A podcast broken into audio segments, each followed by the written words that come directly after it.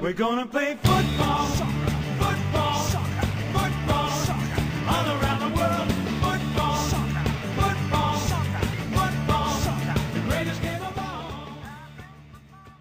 Dobrý den. Posloucháte Kontrapressing. Pořád o zahraničním fotbalu, především pak o Premier League, a nejinak tomu bude i dnes. V epizodě s pořadovým číslem 175 se podíváme na všechny novinky, transfery, přestupové spekulace a zajímavosti ohledně zajímavých klubů v Premier League, ale i některých jiných. Přijde řeč na Arsenal, Chelsea, United, ale i na mnohé další. Je sobota večer, takže od poslední epizody toho času neuplynulo za stolik. Poslední díl byl nahráván v úterý večer, takže jsou to nějaké 4 dny, 5 dní.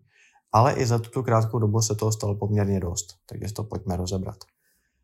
Začněme ale mimo Anglii, i když se to samozřejmě Premier League dotýkat bude. Novým hráčem Barcelony se totiž stal Ilkay Gündoğan. Jak to s, ně, s německým záložníkem bude, se řešilo docela dlouho. Vědělo se, že mu City mm, končí smlouva a teď se čekalo, jestli ji prodlouží u Guardioli, případně jestli po něm sáhne jiný klub v Anglii, byli tam tací, co měli zájem, nebo jestli se vrátí do BFOB, odkud vlastně v létě 2016 odcházel právě do Manchester City, zmiňovala se ta Barcelona, ale také třeba nějaká exotika, případně úplně jiné kluby. Eh, nakonec Ilkay odchází z Premier League, i když si myslím, že všichni víme po tom posledním roce, po té poslední sezóně, že by určitě měl na to tam ještě pokračovat. Zvolil novou výzvu po Bundeslize a po Premier League si zahraje i Premier Division, takže z hlediska rozmanitého životopisu rozhodně správná volba. A myslím si, že to je win-win pro všechny strany. Samozřejmě nejméně asi pro City, který by ho určitě ještě sezónu využili, nicméně aspoň je to příležitost posunout se trochu dál a, dát příležitost i jiným hráčům, případně přivést někoho nového, protože ani ten Gindogan ne, nemládne. Nicméně rozhodně to je výherní situace pro Gindoana a taky pro Barcelonu. Protože Katalánci vlastně zadarmo, nebereme samozřejmě nějaký popisový bonus a nějaký plat, ale zase si nemyslím, že by Gindogan měl zase takové požadavky typu Holland, De Bruyne a podobně. Ale zkrátka neplatí nic za přestup, protože vlastně zadarmo přichází zkušený hráč. Nový, no, nový vlastně novopečený vítěz ligy mistrů a treblu, uh, úžasný záložník, který pokud lehce ztrácí na dynamice, na agresivitě, tak v té přece jenom na intenzitu trochu nižší, eh, s tou trochu nižší intenzitou hrající La Ligu, to může ještě nějakou dobu stačit. A Barcelona tím pádem získává vítězný typ eh, záložníka, který má skvělé oko pro přihrávku a umí dát gol, což se vždycky hodí. Takže tím pádem Barcelona má najednou čtyři velmi zajímavý středopolaře na tu Busquetsovskou, který mimochodem odchází za Messim do Interu Miami, eh, pozici šestky, tak jak se hraje v Barceloně, je nejvhodnější Frankie de Jong. Pak jsou tam samozřejmě dva talenti z domácích výhně, Pedri a Gavi. A ty doplní právě Gindoan. Pak je tam ještě třeba Frankesie, ale myslím, že tohle angažma i přes gol Realu se zatím úplně nedaří, takže toho do, tý, do toho top týru úplně nepočítám. Nicméně tohleto kvarteto je nesmírně zajímavý a budu zvědavý na to, jestli budou hrát vždycky jenom tři, anebo jestli Xavi bude hledat způsob, jak dostat na řeči všechny v jeden okamžik. A třeba ho hrát na křídle, což už se minulosti taky párkrát stalo. Takže ně zajímavé posílení od Barcelony a určitý kontr na to, co předvádí Real Madrid. Tím nechci říct, že by byl Gindoan hráč potenciálu Juda Bellingema. Samozřejmě eh, ten jeden transfer se odehrává s trochu širším časovým horizontem. Nicméně je to taky zajímavé zbrojení a uvidíme, co dalšího bude eh, Barca na přestupovém trhu dělat. Za mě by se měla zaměřit především na obranu, protože tam ji samozřejmě tlačí bota. Eh, má skvělého stopera Raucha, má skvělého levého beka Baldeho, ale vlastně její druhý nejlepší stoper, což je Kunde, musí hrát pravého beka, protože nemají pravého beka. Eh, na stoperu tím pádem musí hrát buď to Christensen, kterého sice jako fanda Chelsea mám rád, ale není to úplně ta nejvyšší úroveň kvality. Eh, případně Eric Garcia, který zatím vždycky, co jsem ho v poslední době viděl, tak mi přijde, že je dost slabý a rozhodně by se tam nějaký kvalitní stoper hodil. A těch problémů samozřejmě bude Barca řešit víc, nejen co se týče příchodu do kádru, ale hlavně odchodu, protože teď se jí, na, teď se jí z hostování třeba z Milána vrací třeba Serginho Dest a je tam spousta takových hráčů, Langle eh, z Tottenhamu a to jsou playeři, kteří dost zatěžují platový strop a rozpočet klubu, ale vlastně ta jejich kvalita není příliš valná.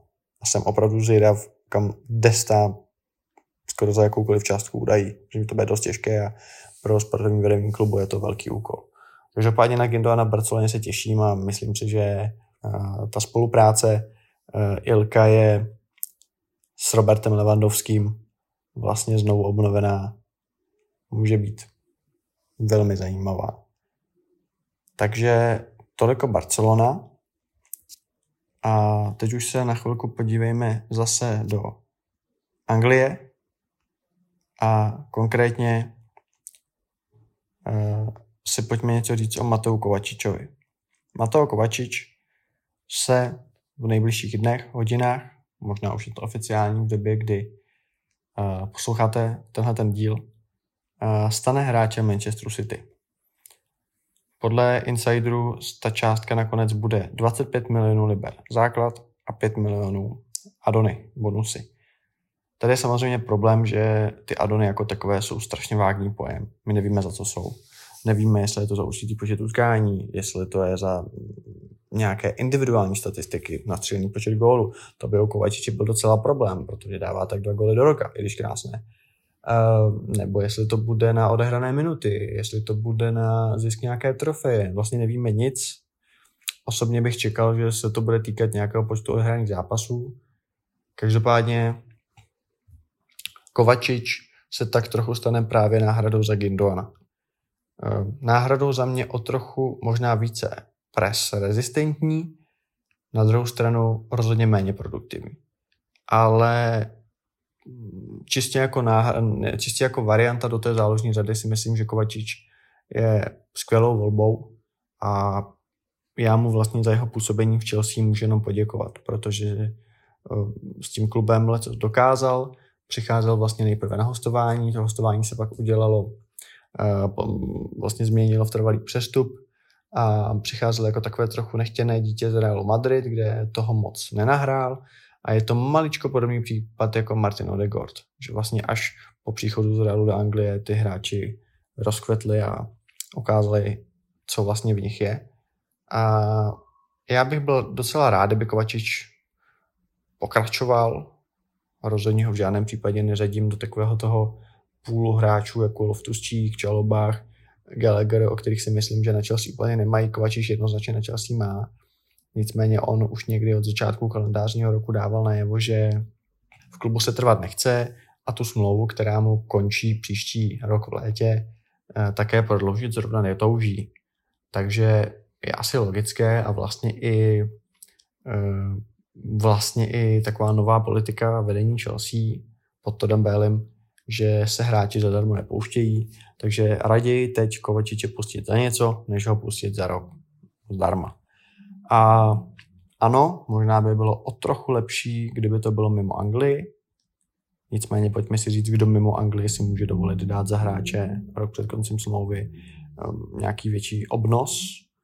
Můžeme se bavit o tom, že by ho mohl chtít třeba AC Milan, pokud teď za 80 milionů liber uh, nebo euro prodají uh, Sandra Tonaliho nebo někdo podobný, ale situace se vyvinula tak, že zájem měli City a já dlouhodobě razím z hlediska fanouška Chelsea názor, že pokud hráče někam pouštět, tak právě do City, protože to je v současnosti trochu jiný týr, eh, trochu jiná úroveň, City jsou nad námi, takže to není posilování přímé konkurence a zatímco s posilováním Manchester United, Arsenalu, Liverpoolu principiální problém mám a ještě o tom dnes budu mluvit taky, tak u City mi to vlastně nevadí.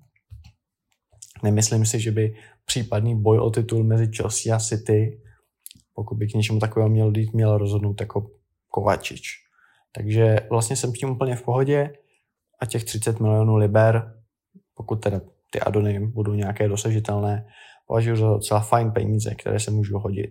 Nicméně doufám, že další přestupy samozřejmě budou následovat, ať už to se týká toho kvarteta uh, do Saudské Arábie, Mendy, Aubameyang, um, Koulibaly a a kdo je ten čtvrtý? Teď mi to vypadlo. Hakim Ziyech.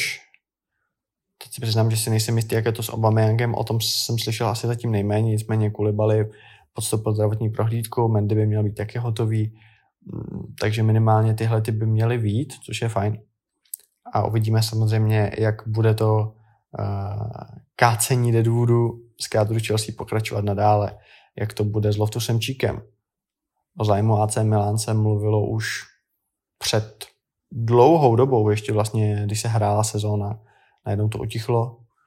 Uh, hovoří se o Gallagherovi, že by o něj měli zájem různé anglické kluby, čemu se nedivím, protože pro tým od devátého místa níž může být Gallagher velmi důležitým členem základní sestavy a myslím, že by se dal docela hezky speněžit, tak doufejme, že k tomu dojde, ale možná se budu divit a v klubu zůstane přes všechno. Co se týče Trevora Čalabaha, tak uh, tam se hovořilo o zájmu Interu Milán, kam nakonec jde jiný hráč, k tomu se také dostaneme. Takže co se týče Chelsea, tak rozhodně nás čekají další turbulentní týdny, ale o tom ještě o chvíli později. Uh, co se týče Newcastle, tak ten posiluje zálohu poměrně výrazně, alespoň co se týče uh, finanční částky, protože novým hráčem Strak se stane Sandro Tonali. A tohle je hrozně zajímavý příběh. My už jsme v kontrapressingu říkali před nějakou dobou, že se zajímají o Nikola Barelu. A já, když jsem to četl eh, poprvé od Davida Ornsteina, tak jsem se docela pousmál, protože už jsem někdy v lednu psal do nějakého chatu s kamarády, že by Newcastle měl jít po Barelovi, protože to je přesně ten poslední střípek skládačky, kterým do té zálohy chybí. A představa toho midfieldera Bruno Gimares jako ta šestka, deep line playmaker, a před ním dvě osmičky, mm, právě Nicolo Barella a Joe Wellington, tak eh, to je komplexní záloha, která má v podstatě všechno a eh, myslím si, že by byla hodně nebezpečná. Ale jednou se objevila zpráva, že by Nicolo Barella mohl být z Interu k dispozici za 50 milionů, což hodně lidí překvapilo a hodně lidí si pak řeklo, proč to dělá jen Newcastle, proč to takovou částku nedělají vlastně všechny ostatní relevantní velké kluby, protože za to rozhodně stojí.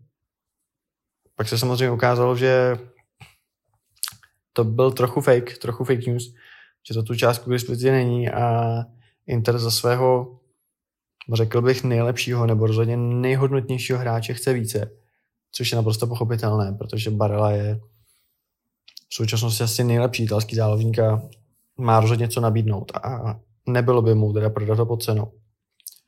A jak se tak vtipně napsalo, Straky si zkrátka řekli, že chtějí jiného italského eh, záložníka, za kterého dají velké peníze. A proto přišel do hry Sandro Tonali, který taky hraje domácí zápasy na San Siro, ale on tomu říká San Siro a ne Giuseppe Meazza, protože hraje za AC Milan. A mě to v první chvíli vlastně nepřekvapilo, řekl jsem si jasně, Tonali je kvalitní záložník, který by nějak zvládl tu roli, kterou by po něm Eddie Howe chtěl, pravděpodobně. Nicméně zaujala mi ta cena, protože někdy jsem mluvil o tom, že přestoupí za nějakých 50 milionů, že Milánu se to moc jako nelíbí. A řekl jsem si, OK, těch 50 dejme tomu, i když jsem si říkal, no, mám vůči němu určité výhrady, ale dejme tomu, ale pak začaly lítat vzduchem částky jako 70, 80 a tady jsem se lehce zarazil. Protože si nemyslím, že, to má, že má takovou hodnotu. Chápu, že ta doba je úplně ustřelená a Michailo Modrik, aniž by vlastně cokoliv dokázal, tak jde za 100, protože platíte za potenciál a takhle můžeme pokračovat. Nicméně 70 i 80 za Sandra Tonaliho jsou velké peníze. A já si myslím, že pokud by Tonali měl jít za 70 milionů, tak Varela musí jít za 100 protože to je minimálně o třetinu lepší hráč. Je to komplexnější hráč, nabízí toho více do ofenzivy. A já v žádném případě nechci dělat z Tonaliho nějakého uh, budíš k ničemu, to vůbec ne. Je to velmi šikovný hráč, velmi platný, nicméně to není zas takový bowler. Je to hráč, který má hodně hru založenou na dynamice, na agresivitě. Um, já jsem zaznamenal, že někdo mu říká, jako to je nový Pirlo. To v žádném případě není nový Pirlo. Uh, Pirlo byl rozehrávač, byl to mozek, byl to člověk, který viděl ty přihrávky a tu hru tři minuty dopředu a díky tomu mohl hrát i do pozdějšího věku a nějakou absenci fyzičnosti své hry nebo rychlosti své hry mohl uh, vlastně kompenzovat tím svým uh, viděním. Nenadarbo se jeho autobiografie jmenuje I think therefore I play. Zatímco to je daleko spíš uh, nový Gattuso nebo nový Daniele De Rossi. Je to dynamická, asertivní osmička a to dělá výborně, Dělá to v Miláně výborně a ne nadarmo, pardon, patří v Miláně mezi největší miláčky publika. Vemte si, že ač je velmi mladý a těch seniorních sezon nemá odehráno tolik, tak vlastně uh, jestli se něčích dresů prodalo za poslední třeba pěti letku podle mě víc, tak je to Leda Zlatan, což je prostá světová superstar. Takže už to svědčí o tom, jak moc oblíbený uh, tam je. Nicméně tam můžeme, tam ne můžeme, tam musíme brát v potaz jeho národnost, to, že to je místní kluk a to, že vždycky radši fandíte odchovanci nebo někomu, koho považujete za klubistu, než nějakým v uvozovkách žoldákům. Čím nechci vůbec říct, že by to byl průměrák, který by hrál v základní sestavě jen proto, že uh, je Ital nebo že je Milánista. Ale vlastně i k té jeho hře která je hodně založená na srdci, to tak trochu patřilo. Protože on není největší technik, ehm, není to mistr finálních přihrávek, ale je to hráč, který ve středu pole může dělat velkou práci. A pokud to dělá pro tým, který má rád a za který rád hraje, tak to může hrát nějakou roli. Čímž nechci říct, že to nemůže v Newcastle fungovat, nicméně i ty zprávy, které jdou, jsou trochu možná kontroverzní. Protože italské noviny, včetně Gazeta dello Sport a dalších píšou, že vlastně Tonali vůbec odcházet nechtěl a uh, americkým vedením, uh, pardon, ne Newcastle, ale Milána, mu bylo řečeno, že by jako ho rádi prodali. Že ty peníze jsou výborné a že nechci říct, že se ho chtějí zbavit, ale prostě bylo mu řečeno, že by ho rádi prodali a dle italského tisku se Tonali rozplakal a plakal, protože nechtěl z Milána odejít protože si představoval, že to je klub, kde stráví kariéru. I fanoušci ho viděli jako nového Maldíneho a, nebo Bareziho a najednou odchází. Jistě platově na tom nebude špatně, e, zahraje si Premier League, nicméně taky to možná může hrát určitou roli. Uvidíme, nakolik uh, se mu v Newcastle bude líbit. Přece jenom Milan je asi na žití trochu lepší město, ale když se bude dařit, tak uh, možná všude se vám bude uh, pozdávat prostředí, ale je otázkou, zda za ty peníze stojí. Jestli za ty peníze nešel pořídit někdo lepší. Případně, jestli za ty peníze nešli pořídit dva hráči o, za 35. To je otázka, kterou si budeme klást, protože ačkoliv mám Tonaliho rád, tak uh, netvrdil bych, že přichází úplně jednoznačný startér. Což bych u Barely řekl. Pokud by přišel někoho Barela, tak řeknu, jasně, to je jasný člen základní sestavy. Co se to Naleho týče, tak ano, on je lepší než Joe Willock, je lepší než uh, Sean Longstaff, ale furt může být zápasy, kde ve finále si můžu zahrát jakoby oni a můžu se hodit víc a teoreticky pokud by měl nějaký trošku pomalejší ná, nájezd, rozjezd do toho angažma v Itálii, tak uh, se třeba nemusí přes toho Viloka na hřiště dostat. Případně uh, Eddie Howe, pokud by dotáhl James Bedizna, tak může přejít uh, na nějaký double pivot a to se nemusí na hřiště dostat tak často. Takže to uvidíme již brzy. Nicméně právě pokud řešíme už tu herní typologii, tak si myslím, že mm, případný přechod na nový systém by Tonali mohl, mohl sedět, protože on v Miláně především toho většinou odehrál v double pivotu ve 4-2-3-1, kdy vlastně za Rossoneri nastupují dva střední záložníci, dejme tomu defenzivnějšího typu. To byl ideálně Benacer a Tonali, pak při zranění Benasera to byl Radek Runič.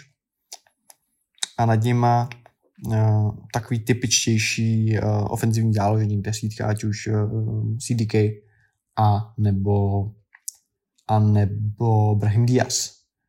Uh, pak se udělalo to, uh, to bylo vlastně úspěšné v tom zápase z Neapolí v Lize mistrů, že se hralo 4-3-3 s tím, že Benacer hrál toho nejvysunutějšího, uh, pak se to tak různě točilo, nicméně to je zvyklý hrát double pivotu.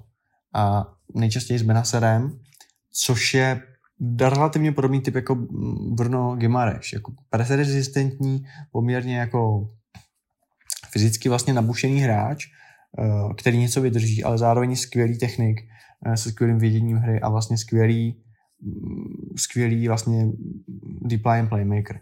Takže pokud fungovalo Benacer Tonali, tak si myslím, že by mohlo fungovat i Bruno Tonali. Což je zase pozice kde možná toho Joel Lintona nebo Viloka tolik hrát nechcete, pokud by přišel třeba Madison na to, abyste chtěli hrát na desíce. Takže vůbec nechci říct, že se to ale neprosadí, jsem na něj zvědavý. Hodně mě ten přejestup eh, zaskočil. Čekal bych, že v Miláně zůstane že pokud někdo uh, z tábora Rossoneri odejde, tak to bude Mike Magnon, Teo Hernandez, to bych řekl asi nejpravděpodobněji Rafaelao, z jeho výstupních klauzulí, tam je to složitější, ale taky bych řekl, že se na něj třeba někdo zeptá. A ale co se týče případně někdo z mladých stoperů, uh, Tomori Kalulu Čau, hlavně teda asi ty první dva, protože, nebo protože Čau toho tolik neodehrál ještě, ale co se týče, co se týče uh, Tonaliho, tak u něj bych se vlastně nedivil, kdyby celou kariéru Milánu zůstal. A teď to tak nebude. Je otázka, nakolik vlastně je to z jeho strany dobrovolné, nakolik by radši zůstal a nakolik třeba cítil, že ten klub se ho chce zbavit. Každopádně není úplně snadné být fanouškem AC Milan, což je zvláštní říct po sezóně, kdy se došlo do semifinále ligy mistrů, ale jak už jsme tady v podcastu říkali, eh, po vyhození Erikaho Masery a Paula Maldiniho, co by sportovního technického ředitele, to úplně nevypadá hezky. Vypadá to, že američtí majitelé Milána to vidí hlavně jako projekt, který by měl přinést třeba nějaké ekonomické zajímavé zisky, nějakou zajímavou situaci na této scéně a nejsou to prostě úplně zapálení fotbaloví fanoušci. Spíše to chtějí vidět jako projekt, který bude vydělávat a to ve fotbale nikdy, nebo skoro nikdy, až na výjimky, není úplně dobrá cesta. Takže uh, uvidíme, jak se to na Limu bude dařit a jak vlastně asi takový nejtypičtější Ital v barvách Milána zvládne přechod do uh, deštivého, deštivého zamračeného Newcastle, když použiju tohleto kliše. Každopádně objevily se zprávy nebo názory, které jsem zaznamenal, že je to první špatný přestup nového vedení Newcastle, že po všech těch trefách, ať už, to byl Izák, uh, ať už to byl samozřejmě Sven Botman, který mimochodem taky původně měl namířit do AC Milan, uh, ať už to byl samozřejmě Bruno Gimares, to by ta největší hvězda, ale i Dan Burn, který na tom levém beku si paradoxně toho odehrál docela dost dobře. Teď se mluví o tom, že by mohl přijít z do David Hansko. Uh, možná by ho Hau zkusil právě na pozici toho stoperoidního levého beka místo Burna. Nicméně mluví se o tom, že možná ten Tonali je první nepovedená posila. Že poprvé vlastně Newcastle přepálil uh, částku za někoho, kdo z nestojí bude to zatím nejdražší posílání Newcastle, protože uh, dosud na ten primát držel právě Alexander který šel za 60, tak to nebude určitě dražší. A ta částka by podle uh, Giuseppe Orisa, což je tohoto agent, mohla dosahovat až výšky 68,5 milionů liber, což je zhruba 80 milionů euro. Takže 80 milionů euro Tonali za mě přepal. Za mě je to přepal, ale možná Eddie Howe a, a Dan Ashford, co by sportovní ředitelé vědí, co dělají a budeme všichni příjemně překvapení. Takže toliko Itálie. Eh, další zajímavé přestupy, které se, které se možná pečou, tak ty se týkají uh, Calvina Philipse. Calvin Phillips samozřejmě toho moc neodehrál v této sezóně za Manchester City a byť z Leedsu přicházel jako velmi kvalitní hráč, opora záložní řady, tak nakonec si z této sezóny pamatujeme, pamatujeme jenom to, že měl nadváhu. A byť už teda Pulpek asi schodil, tak je otázkou, nakolik s ním City počítají a pokud by se opravdu podařilo přivést Declana Rice, tak asi si těžko lze představit, že by Calvin Phillips chtěl pokračovat vlastně na pozici nějaké číslo 3 za Ricem a za Rodrym. Ono teda asi ani Rodry a Rice nebudou hrát eh, pouze jeden nebo druhý, budou určitě zápasy a bude jich třeba i většina, kde budou hrát oba, protože je nesmysl přivádět Rice za 100 milionů nebo za kolik a pak uh, buď to nehrát Rice, a nebo nehrát Rodryho jako jednoho ze tří nejklíčovějších hráčů klubu. Nicméně Calvin Phillips, ten úplně mezi favority Guardiola nepatří. A teď napsal vlastně německý build, že se o něj zajímá Bayern. Já build beru trochu s rezervou, protože Kristiana Falka považuji za jednoho z největších pohádkářů na světovém fotbalovém Twitteru a už napsal pro hodně nesmyslů. A byla by to zajímavá volba, protože samozřejmě v Bayernu je Joshua Kimmich, je tam, je tam eh, Leon Gorecka, je tam Ryan Gravenberg mladý a je tam eh, Marcel Zabicer, který se teď vrací po hostování v United. A upřímně si myslím, že pokud by někoho United, eh, pardon, ne United, ale Bayern měl dělat, tak bych čekal někoho možná lehce ofenzivnějšího. A teď tam jde vlastně ještě Rafael Guerreiro, kterým je takový univerzál z BFOB, může hrát na levém beku, na křídle, může hrát ve středu zálohy. Philips si úplně nejsem jistý, jestli je hráč kolik Bayernu Mnichov, ale samozřejmě možná nové vedení ví, co dělá. Jedna ale zajímavější zpráva, kterou bych tady rád uh, zmínil, tak uh, ta vyšla v Itálii na Gazeta dello Sport a hovoří o hráči jménem Federico Chiesa, o kterého se údajně má zajímat Liverpool, což je možná trochu překvapivé, protože samozřejmě o Dorec se bavíme především v souvislosti se středními záložníky.